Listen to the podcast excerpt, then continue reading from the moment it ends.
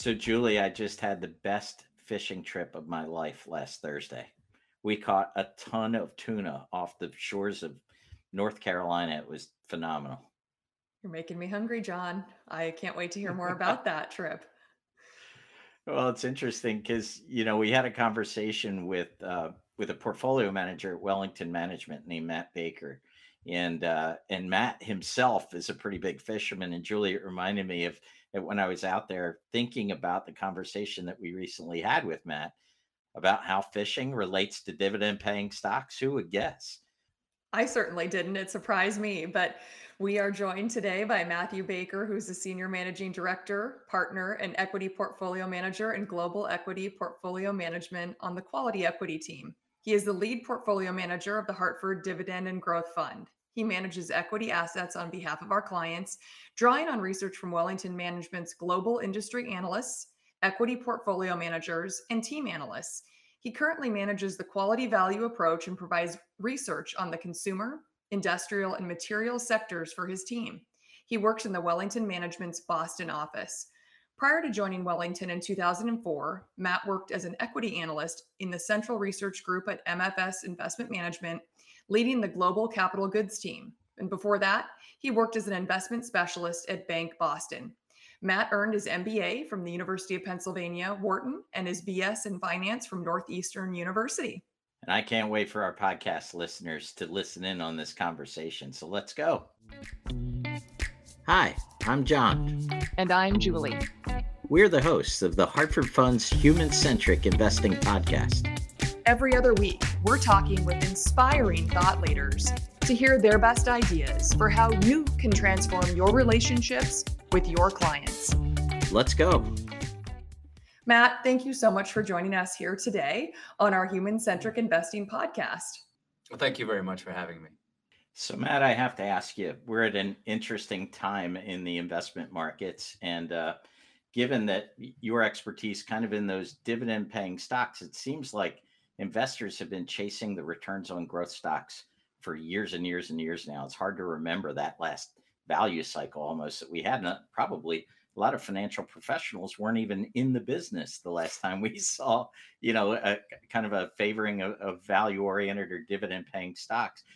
What do you think is behind the shift that we've seen recently? And I know no one has a crystal ball, but do you think that maybe there's a newfound appreciation for dividends in the markets? You know, it's it's interesting, right? So you you mentioned uh, a pretty interesting time right now. I think that that corresponds with my career, right? So I started in 2000 in the industry, right in the middle of the dot com bubble, and then you know had a little bit of a, a reprieve, and then the great financial crisis, and you know now now the inflationary environment we're in now. So um, these unique periods don't really seem to be too unique when you look at it over a long period of time. Um, you know, there tends to be shocks every once in a while. But you're absolutely right. Over the past, you know, call it 12 to 15 years since the great financial crisis, um, growth stocks have had an outsized return versus value stocks. If you look historically, the relationship, you know, over the past 15 years, 12 to 15 years, has gotten very much out of whack. So if you start at the point of one to one, right? So growth and value are equal um, over the past five or so years, that relationship has favored growth by about 40%. Um, I do want to say something real quick though before we you know kind of jump a little further down this discussion, which is that you know in this environment, a lot of the debate has been between growth and value. We need to change that debate going forward, right? Because it's not necessarily uh, a choice between growth and value. There's problems on both sides you know, in an inflationary environment, it's not just the growthy companies that have high valuations that are problematic. It's also the value companies that I would describe more as deeper value companies that are also problematic. Uh, those companies probably don't have the ability to maintain their margins in an inflationary environment, and those are going to be, you know, kind of tough stocks to be in. So really what the the sweet spot is, if you will, is is kind of the core right in the middle. It's those companies that have a long history of generating cash flow um, consistently and raising that cash flow and then paying dividends and raising dividends consistently over time. Those are the companies that tend to outperform in more problematic environments. It's interesting, Matt. You know, you talk about that there are challenges on both sides of the coin, whether we're looking at growth or value stocks. And I think it always occurs to me that times like this are an opportunity for a financial professional maybe to step back and, and re educate him or herself on some of the factors and then in turn you know have engaging and interesting and educational and coaching conversations with their clients if you were sitting in a financial professional seat right now with clients that are uneasy or concerned or just really wanting to understand more what would some of those talking points be uh, from a from a financial professional's perspective? Well i think it's you know it's time frame right? And so what i mean by that is if you think about the last so i, I started in, the industry, in this industry in um, the year 2000 so I've been in the industry for 22 years and I have gray hair, and I guess I'm kind of more senior in the industry these days, but I've only been in this industry for 22 years. And, you know, as far as I know, uh, there was one point, I think it was maybe a two week period in 2005 where inflation was maybe a marginal concern. So, what that means is, unless you have more gray hair than me, you probably haven't seen inflation. You probably haven't seen you know, an environment where stagflation was being talked about or, you know, a rising interest rate environment. And so what's interesting about that is the playbook that most investors would use or talk about or the way they think about investing in stocks, um, you know, is fairly new. Um, and if you think about that playbook over the past 15 years, you probably want to fill a portfolio up with some very, um, you know, big, fast growing tech companies, and that's great. You're trying to maximize the potential for alpha. But I think what was forgotten over that period, because we didn't really have a bear market with the exception of 2008, and as bad as that was, it was fairly short lived. Um, you know, you you forget that dividends historically have pretty much accounted for about 50% of the overall total return of a market. And in some environments, specifically in the 70s and into the 80s, where you have inflation and stagflation, that actually goes way up, right? So in the 70s into the 80s, the percentage of the total return coming from dividends was more like 75%. So, you know, dividends have always been an important part of an overall portfolio. I think it's just been forgotten about over the past, um, you know, 15 years or so when when that percent of the overall return of the market has gone way down. However, if you think about the environment over the past 15 years, there was nothing normal about it in the context of history. We had interest rates at zero pretty much. We had quantitative easing the whole time. Um, and you were, were rewarded for taking risk. The problem with that, though, is if you think about the more growthy stocks over time, they tend to return maybe a little bit more um, than quote unquote, you know, more stable stocks. However, that's only in good times, right? If you look at the standard deviation around those returns, so in other words, how much volatility there is around those returns, it's the the the more stable stocks are, um, you know, over time return a much more favorable uh, total return because when you go down less in a tough market, what you're actually doing is you're compounding that value more over the course of a cycle. So when we think about investing, we're not thinking about investing for this year. We're not thinking about investing for, you know, the next 6 months. We're thinking about investing over the course of a long cycle. And you have to have the ability to protect on the downside during those volatile times. And really the way to do that is with companies that have recently started to pay a dividend or have a consistent history of paying and raising dividends and have less volatility than maybe the average growth stock out there.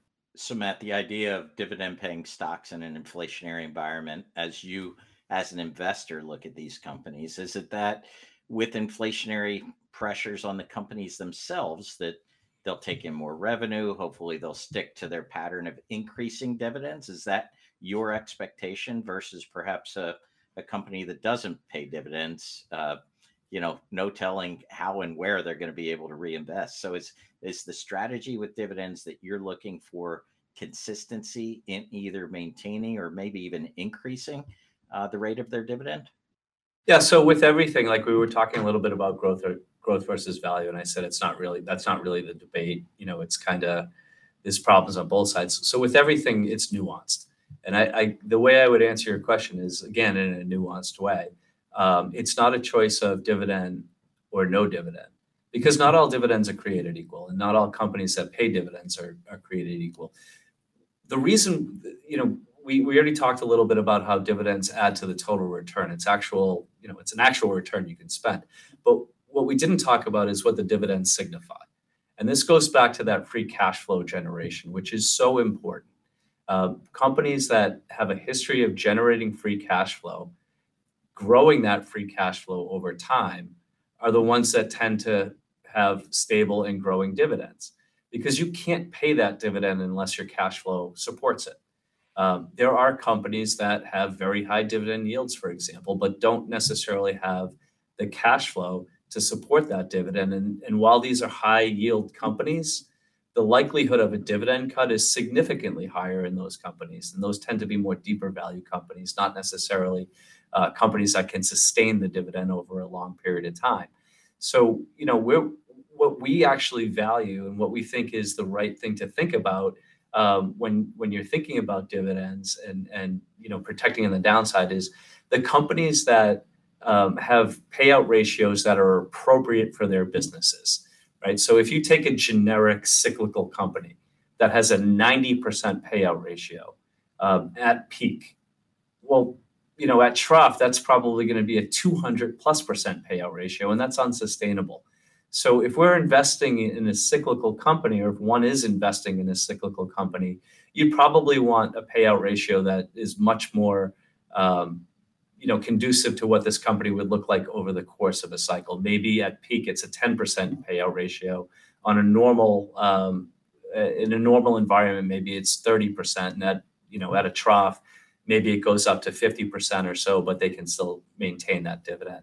Uh, if you think about, um, you know a more stable industry say consumer staples for example um, you know these companies might have a 50 60% payout ratio however if you look historically the free cash flow would tell you that that's okay because these companies generally you know um, uh, uh, generally uh, generate a lot of free cash flow year in year out um, and it doesn't really change too much so the stability of that dividend at a higher payout ratio is fine. So you have to think about the payout ratio if it makes sense for the industry the company is in as how sustainable that dividend actually is. And it all comes down to again that free cash flow generation.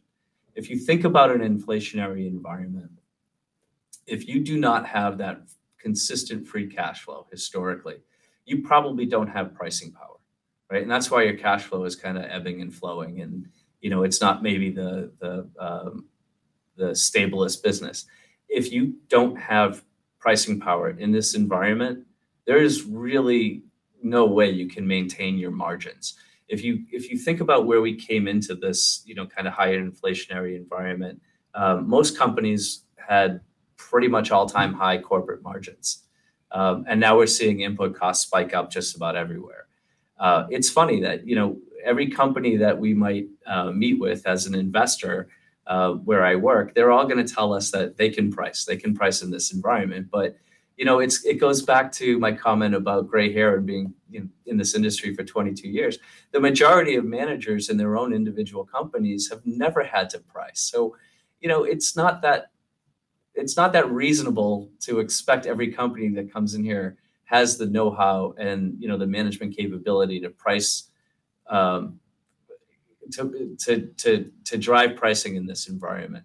There are companies that have a long term history of pricing power in any environment. These are the ones that we want to identify. These are the ones that we want, you know, uh, to focus on.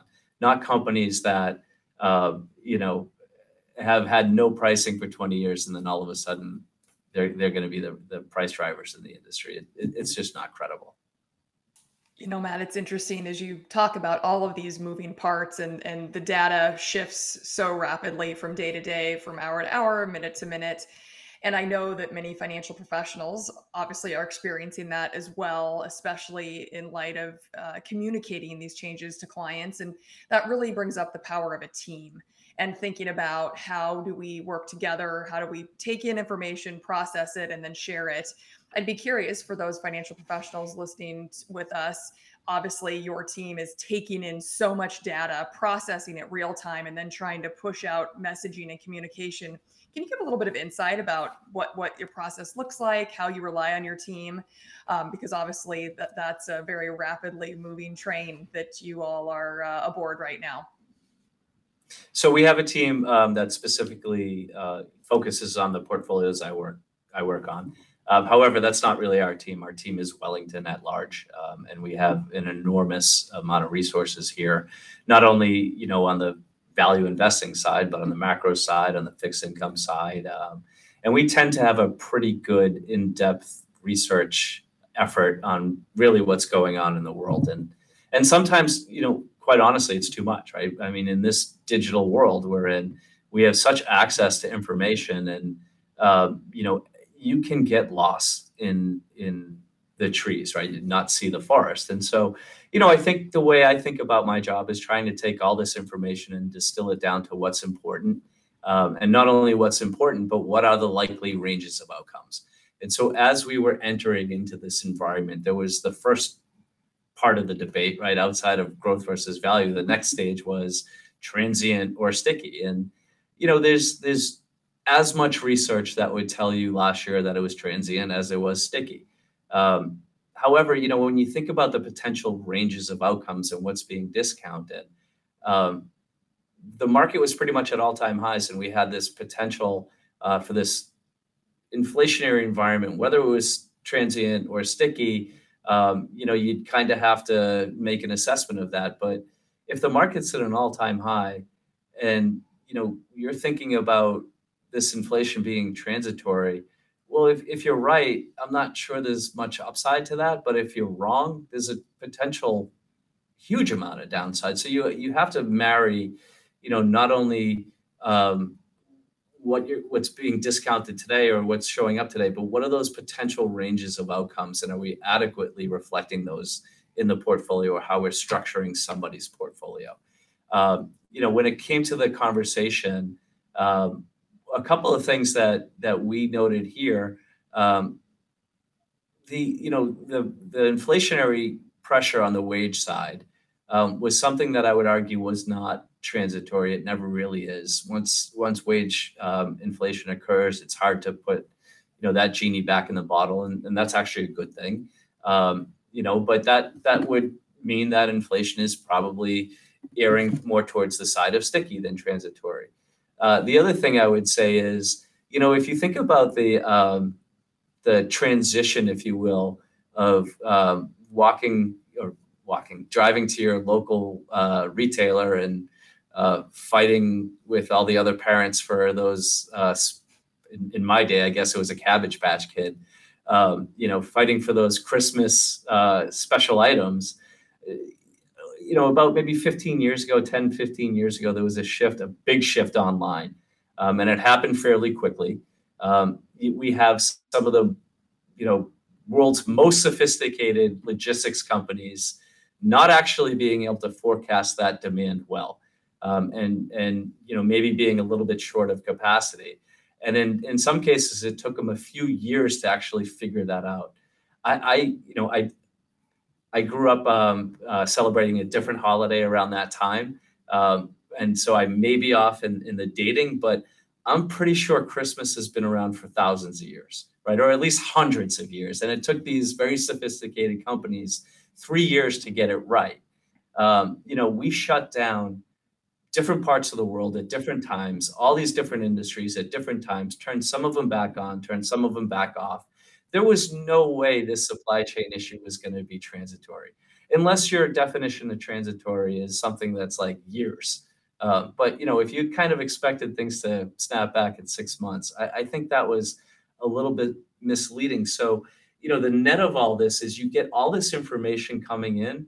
Sometimes the best thing to do is just take a step back from it and just use common sense nobody's ever seen what happened in the COVID environment ever before in their lives, whether you're a 70 year plus investor or a two year plus investor.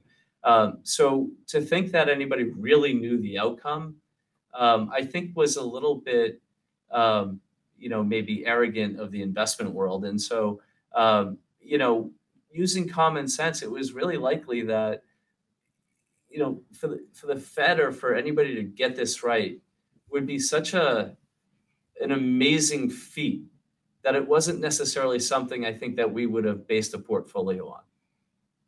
The other thing too is, you know, we I'll go back to this notion of of protecting on the downside because we haven't had downside in so long. Um, you know, I think investors or you know people helping people invest forgot what it means to protect on the downside and how powerful that is when it comes to compounding right? A really simple example is you take a hundred dollar stock the stock's down mm-hmm. 50% well you have to be up 100% from that point just to get back to even. You have a stock that's down you know 20% well the makeup there to get back to even is significantly less um, and and the compounding over a cycle then is superior. And, and there's all kinds of um, you know academic research that would support that. I remember when i was at uh, penn there was um, a famous professor there that actually did a lot of that work. Um, and that's you know something i learned very early on in my career and the power of compounding and protecting in the downside so matt i like what you said about range of outcomes because i think as human beings we tend to think in black and white. We tend to think value growth bear bull you know it's it's easier that way. But i think listening to you as a portfolio manager you're often probably thinking about shades of gray. So you mentioned inflation was the big question last year the big debate. The question these days seems to be recession. And so the question i have for you is as a portfolio manager how do you think about uh, the potential for a recession in the united states and what is the implication then on the kind of companies that you're investigating and investing in? So I think I think first of all, I think there needs to be a new animal thrown in the mix. I, I think that bull bear is too black and white. So I don't know, maybe there's a wolf in between or something. um, but you know, I think I think that it, if you think about um, a recession and is it likely in the U.S.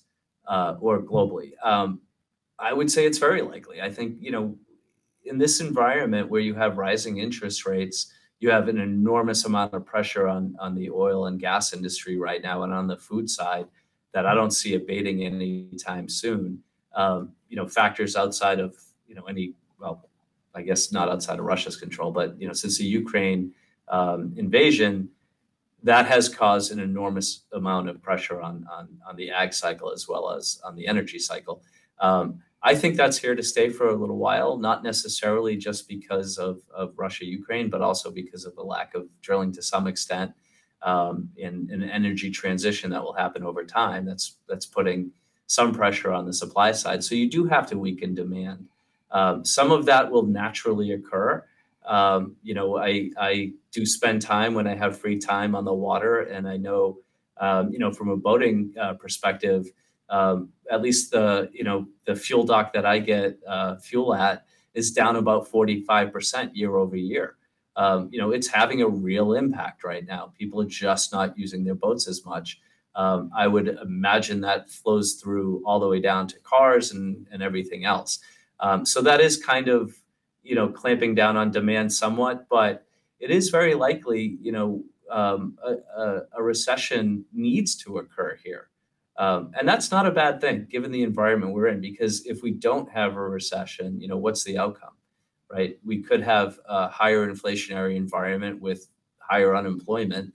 Um, and that is stagflation, and that's the 70s, and that's not an environment we really want to see again. So um, it sounds really awkward to say, but you know, a, a short, you know, maybe hopefully not too deep recession is actually a good thing here.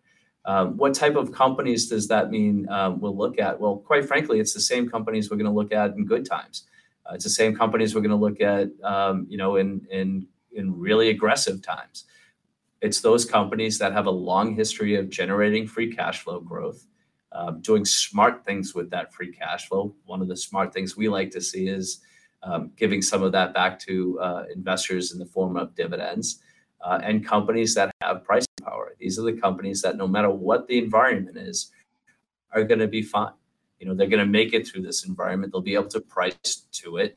Um, these companies also tend to have, uh, you know, reasonably levered balance sheets. They're not under levered. They're not over levered. That's a that's an important thing. Um, when you look at some of maybe the more deeper value companies in the market, these tend to a maybe have dividends that aren't sustainable. B might not have that free cash flow generation. C probably have stretched balance sheets. And let's face it, they're deeper value companies because they're probably not great businesses and they probably don't have the ability to price. Matt, I know you mentioned the broader team at Wellington, and I know that they've done a lot of research around dividend paying stocks. And I'm just wondering if there are a few key bullet points or takeaways that you'd be able to share with us today uh, based upon that breadth and depth of research that the Wellington team has performed over time. So, if you think, if you know, we talked a little bit about the dividend um, companies, the dividend paying companies. And we mentioned that you know not all dividend paying companies are created equal. So if we break it into different buckets, let's talk about dividend cutters, dividend not payers, um, dividend payers, and then dividend growers. If you look at that those different buckets and, and you go all the way back to you know call it the early 70s, what you'll find is dividend cutters, not surprisingly, were actually some of the worst performers um, in that environment and if actually have actually detracted value over that period of time. That's a that's about 50 years of detracting value. Uh, non-payers would be next. Um, dividend payers have actually been pretty good performers. Dividend cutters were the worst performers. Uh, non-payers were the second.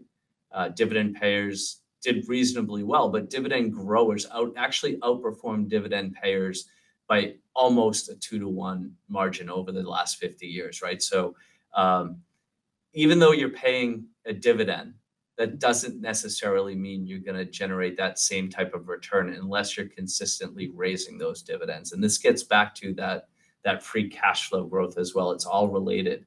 Um, so again, you know, the work that we've done is is basically showing us that um, just paying a dividend and keeping it flat for say 10 years is is really not adding that much value at all. So, Matt, one of the things we, we talked about in terms of shades of gray and cycles and all that, just your thoughts on the importance of fundamental analysis in markets like these, because there are times that we go through where people say fundamental investors are not rewarded, it's different this time, so on and so forth. In markets like this, is there a greater emphasis on the fundamental analysis work that you all do at Wellington? Well, I think in any stress induced environment, um, well, I'm going to back up a little bit and say in any environment, fundamental research is incredibly important. You, really have to know what you're owning, what you're buying. Um, you know, you really have to think through not only what the potential reward is, but what the risk is. Um, and there's all kinds of examples, you know, on companies you can look at um, to, to prove that out. But I would say that um, in in more stress times, it's not that fundamental research is more important, um, but it's it's certain parts of what you're looking at fundamentally become more important. Um, so you know, revenue growth in a in a in a more problematic environment probably is not something I would focus on as much as maybe you know balance sheet leverage, um, or uh, you know that free cash flow generation, or um, the ability to to sustain or maybe even grow margins in more problematic times. So it's it's not that fundamental research becomes more important. It's just different parts of what you what you might have been looking at historically might change in favor, um, you know, other fundamental things uh, that might have been less important. You know, if you go back um, over the past 15 years, I would venture to guess that most investors would tell you, um, and you know, I, I, don't think I would have, but uh, most investors would tell you that revenue growth was probably the most important thing to look at. Um, that's obviously shifted. Now everybody is kind of looking more at balance sheets and, and free cash flow generation and and um, you know uh, the sustainability of the margins. So Matt, you hinted at it a little bit. I'm going to give you an opportunity to show off here, and I want to give proper credit. Okay. You mentioned that your son had written an essay about fishing, and when you told me that little story, I think it was your son. Um, it reminded me of the conversation we just had about fundamentals, and so would you just describe to everybody kind of what that essay was about? And how it actually relates maybe to to what you do in your business. So this is this has always been a challenge of mine, right? Is to is to somehow uh, my my passion outside of work is being on the water and fishing, and and um, as we get older and um, uh, you know we think about our careers, we're we're asked to do lessons learned um, at Wellington for some of the younger investors, and I've always tried to relate it back to fishing, and I haven't been that successful at it, but my son seems to have been. So um, that was basically uh, you know we we spend a lot of time um, in our free time um, fishing for tuna fish offshore. Um, and you know, one of the first things I taught him was that the majority of the fish are actually caught before you leave the dock. And and that sounds weird, right? Because we're going out 70 miles, and so how could you catch a fish that far away? But what I mean by that is you really have to do the research as to where you're going to fish before you actually go out. And you know, the ocean is very big when you're offshore, there's really no structure around. Um, you know, we fish the canyons, which is a big drop off. Um, but what's important there is, you know, what are the sea temperatures? What's the sea salinity? And we can look at all that before we even leave the dock. So even though we might be going 70, 100 miles offshore, um, we're targeting probably an area that's, you know, maybe a quarter mile in total. Um, and we know exactly where we want to go before we leave the dock. That's doing the work. But you know that's just part of it, right? Because we're also going 70 to 100 miles offshore. I mean, if God forbid something happens, no one's coming to get us, uh, at least not for a long time.